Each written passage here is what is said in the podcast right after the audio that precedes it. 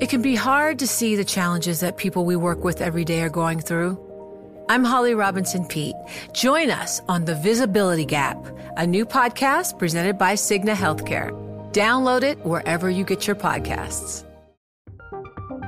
From Silicon Valley to Wall Street, the promise and perils of artificial intelligence are playing out on the world stage. But what will the next phase of AI adoption look like? Which companies, from big tech to startups, will dominate? And where do the risks and unintended consequences lie? I'm Emily Chang.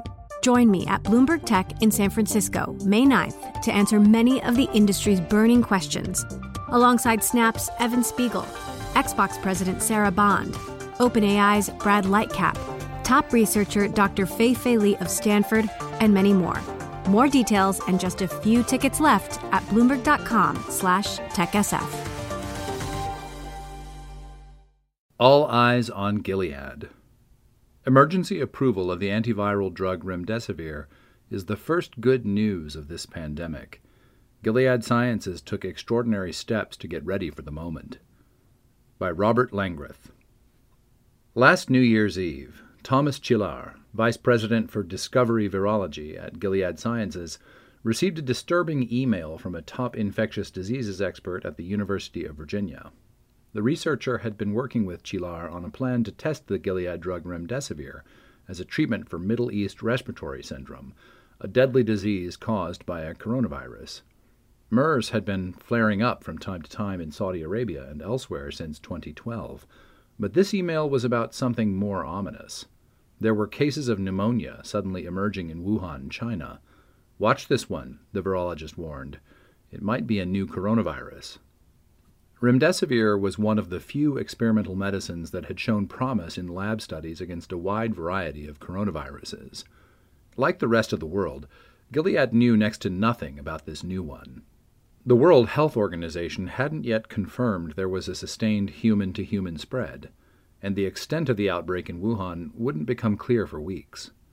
Nobody knew at that point whether it would become a pandemic, but Gilead started planning on the assumption it could.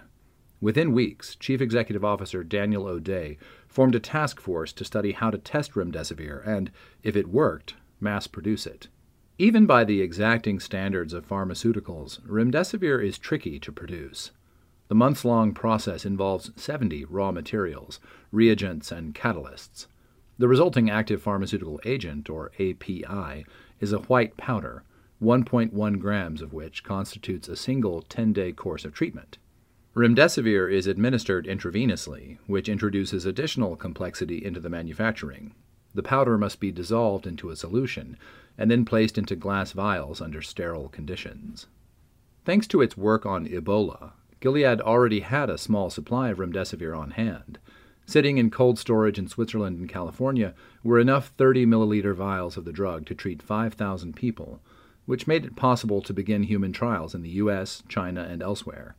In a factory in Edmonton, Alberta, Gilead also had 100 kilograms of the bulk powder, perhaps enough to treat 90,000 patients. To fill enough remdesivir vials to treat millions in a pandemic, however, would require a metric ton or more of the bulk drug. Gilead didn't have close to that, and still doesn't.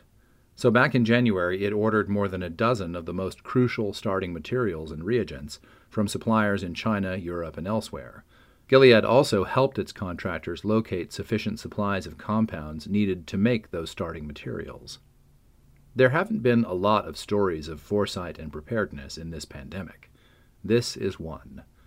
After a big trial sponsored by the National Institute of Allergy and Infectious Diseases, remdesivir was authorized on May 1st for emergency use on COVID 19, the disease caused by the new coronavirus. Anthony Fauci, the director of the NIAID, has likened the trial of remdesivir to the first big trial of AZT, the first drug for HIV. As AZT was, remdesivir is being authorized for wide use before it's fully clear how effective it will be. Preliminary data from the 1,060 person trial show the medicine sped recovery in the most serious cases of COVID 19 by about four days. Full details haven't been published, and a smaller trial in China didn't find a benefit. The Food and Drug Administration, in granting the emergency authorization, didn't allow Gilead to claim the drug is safe and effective for COVID 19. The agency said only that it's reasonable to believe the medicine may help. It is not a cure, O'Day says. It is a first step, but it is an important first step. Many additional drugs and vaccines will probably be needed to stop the pandemic, he says.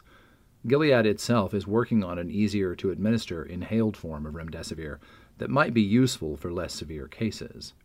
But with few other medicines available and the number of COVID 19 cases continuing to grow steadily, about 4.3 million cases and 290,000 deaths at press time, the drug is likely to be in high demand until a better treatment or a vaccine is available. Gilead plans to donate the first 1.5 million vials, enough for roughly 200,000 patients. The number depends on the dosage. The emergency use authorization allows both a 10 day course of treatment for patients on ventilators and a 5 day course for those not on ventilators. Those will be delivered this spring. By the fall, a much larger supply should start to become available, and Gilead is also working with other unnamed companies to bring new factories online overseas. The question is can Gilead make enough of it for the whole world? Gilead, based in Foster City, California, is the most successful maker of antiviral drugs in history. The company was founded in 1987, and early on its chemists invented the influenza drug Tamiflu. In the 2000s, it started packaging multiple powerful anti HIV medicines into simple once a day pills replacing complicated multi pill regimens. In 2013, it came out with Sovaldi, a breakthrough drug for hepatitis C. The news was overshadowed initially by a furor over the price $1,000 a pill. As cheaper competing drugs hit the market, Gilead's Hep C revenue declined. Wall Street hasn't cared for that and has pressured Gilead to expand beyond antivirals into faster growing arenas such as cancer treatments. Until January, there wasn't much reason for a drug company to work on coronaviruses. For years, they were considered mere nuisances, responsible mostly for many common colds. The first deadly human disease caused by a coronavirus, severe acute respiratory syndrome, or SARS, was stopped in 2003 before it gained a significant foothold in the human population. The next deadly coronavirus, MERS, didn't spread efficiently in humans. The virus that causes COVID 19 is more closely related to SARS, so much so that its official designation is SARS CoV 2. A precursor to remdesivir was developed in 2009 by Gilead chemists hunting for hepatitis C drugs. It was difficult to administer, however, and Gilead had more promising drugs for hep C, in pill form, so it mostly sat on the shelf for several years. But in studying the compound, Gilead scientists showed in the test tube that it could slow the replication of a broad number of viruses. During the Ebola outbreak in West Africa in 2014, Gilead put together a team of scientists to look at whether any of its existing drugs could help treat it or other emerging viruses. Remdesivir quickly moved to the top of the list. By mid 2015, working with government scientists, Gilead had shown the drug worked against Ebola in laboratory animals and begun human safety trials. But by the time remdesivir was ready for human efficacy trials, the Ebola outbreak was fading. During the same period, Gilead was invited to participate in a government sponsored consortium of academic researchers working on possible drugs for emerging viruses. Two virologists in this group, Mark Denison of Vanderbilt University Medical Center and Ralph Baric of the University of North Carolina at Chapel Hill, had worked together on coronaviruses for years. Baric first warned about the potential for them to cause significant human disease back in the late 1990s. Denison was skeptical the Gilead compounds would do much, but when he tested an analog of remdesivir against a mouse coronavirus in his lab, it worked. Over the next few years, Baric and his UNC colleague, Timothy Sheahan, tested the drug against SARS virus, MERS virus, and numerous other bat coronaviruses. Remdesivir worked better than almost any other drug they tried. Every virus we tested it on, it had a very high potency and efficacy, Denison recalls. In 2018, another Ebola outbreak flared up in the Congo, giving Gilead an opportunity to finally test remdesivir in people with Ebola. It didn't work. But the trials proved one thing the drug was safe Gilead was figuring out what to do with the compound next, says Cihlar, when COVID 19 came along. Ken Kent, Gilead's vice president in charge of chemical development and manufacturing, compares drug manufacturing to baking giant quantities of a very complicated bread. You have to perform all the right steps in precisely the right sequence. And just as a baker needs a particular flour to make a signature bread, a pharmaceutical chemist must have sufficient quantities of all the right ingredients on hand. If you have to wait for the wheat to grow, Kent says, it's going to take a while. Kent joined Gilead in the late 1980s. He was employee number eight and has been involved in one way or another with many of its antiviral hits, including Tamiflu, Sovaldi, and Truvada, a big selling prophylactic HIV drug combination. Today, he's in charge of producing the active ingredients for all of Gilead's small molecule drugs. That's industry jargon for pills and other medicines made through traditional chemistry as opposed to DNA or protein based concoctions, which are produced using genetic engineering and brewed inside living cells. While remdesivir isn't a pill, it is a smaller molecule. In mid January, Kent got a call from Reza Oliyai, senior vice president for Gilead's pharmaceutical operations, telling him the company would need to make large quantities of remdesivir to fight the novel coronavirus. Kent immediately started calculating how long that would take. We had to move quick because the one thing you can't buy is time, he says. When you have long linear chemical synthesis, that has to be done sequentially A to B to C. That's time you just can't get back. Depending on how you count, there are about 25 chemical steps in the production process. Most drugs require about half that number. Some of the steps are more delicate than others. An early one uses a reagent so flammable it will spontaneously combust if exposed to air. Another involves a poison called trimethylsilyl cyanide. If you get it on your body, you better get yourself to the hospital really quick, says Howard University chemist Joseph Fortunak, who's analyzed the remdesivir manufacturing process. And you still might not survive. Kent estimated that without improvements in the process, it would take 9 to 12 months to make a batch of remdesivir from scratch.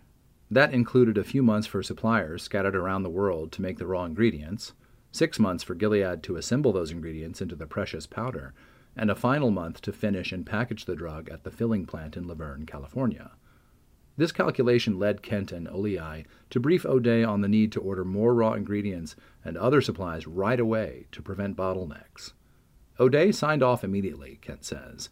At the same time, Kent assembled a team of 20 chemists who started working on ways to speed up the manufacturing process on both the remdesivir powder, made in Edmonton, and the starter chemicals made by Gilead's contractors. Eventually, they instituted tweaks that reduced the time to manufacture the drug to six months. On February 2nd, Gilead flew the powder left over from its Ebola effort, 100 kilograms packed in high density polyurethane drums with tamper evident seals, from Edmonton to La Verne. At the filling plant, the powder was mixed with sterile water and excipients, substances that enhance the powder's solubility, in reaction vessels, then passed through another filtration step to ensure sterility. An automated filling machine put it in vials. After two weeks of sterility testing, labels were prepared and checked. The Edmonton plant also had enough raw materials to start on another batch of powder in its glass lined steel reactors. This batch, enough for at least 30,000 patients, was completed by early April. Soon after, the massive order of supplies Gilead had placed in January started to arrive by plane, allowing workers to start producing far larger batches of the drug. Those will begin shipping to the California filling plant in June, Gilead says. A contract manufacturer in Iowa will also start releasing batches of remdesivir in August, and the company has begun to assemble a consortium of chemical and pharmaceutical manufacturers in India, Pakistan, and elsewhere to help supply the rest of the world. The U.S. Department of Health and Human Services recently announced that 607,000 of the initial 1.5 million vials of remdesivir will be distributed domestically, enough for about 78,000 patients. That leaves enough of the drug for about 115,000 non U.S. patients. If the pandemic is still raging when the supply of donated drugs runs out, and if vaccines or better treatments still aren't available, there will be a furious debate about the price. Gilead says it spent $50 million on the drug in the first quarter of the year and could spend as much as $1 billion by year end, mostly on manufacturing, but also potentially on additional clinical trials. O'Day says that Gilead is committed to making sure the medicine is accessible and affordable to patients around the world, and that it's simply too soon to talk about the price. Wall Street doesn't think so. Analysts are already pressing him on how his company will make money from remdesivir. What is special about COVID? Jeffrey Porges, an analyst at the investment bank SVB Leerink, asked O'Day on an April 30th earnings call. Should we assume the returns are going to be similar to the returns you have generated in other parts of the business? Porges later explains that he views a pandemic as exactly the time a drug breakthrough should pay off big. The 50th medicine for blood pressure we are allowing them to make a profit on, but protecting the world from a pandemic, you can't make a profit on that, he asks? It is crazy. It should be the opposite. Other analysts have estimated the price could be $3,000 to $5,000 per treatment, in line with other new drugs to treat infections in hospitalized patients. At that price, remdesivir could generate $1 billion or more in annual sales if it ends up being used by hundreds of thousands of people. While the drug is complicated to make, it won't necessarily be expensive to produce on a per person basis once production is scaled up and manufacturing efficiencies are maximized. In April, scientists at the University of Liverpool and Howard University estimated that generics manufacturers could produce remdesivir for just $9 per dose, according to a study published in the Journal of Virus Eradication. Gilead's shares are up 22% this year, and investors expect the company will eventually earn a return on its most high profile drug, assuming the drug is still needed. At the same time, activists pushing for a low cost are pointing out the government's key role in identifying remdesivir's potential for treating coronaviruses. Public Citizen says the U.S. government has spent at least $70.5 million funding research on the possible uses of the drug. In the best case scenario that everyone is hoping for, vaccines now in early trials will work well, halt the virus's spread, and render drugs like remdesivir largely obsolete. Even if that happens, Gilead's pricing decision on remdesivir may have a lasting impact. As the first drug in a new category, it may set a precedent for other COVID 19 treatments. The coronavirus has already caused untold economic damage, leading to the highest U.S. unemployment rate since the Great Depression. And the virus looks like it isn't going away. Vaccines and drugs for COVID 19 may be needed for years to come. We could spend years asking how much society is willing to pay for a cure. With Susan Berfield. From Silicon Valley to Wall Street, the promise and perils of artificial intelligence are playing out on the world stage.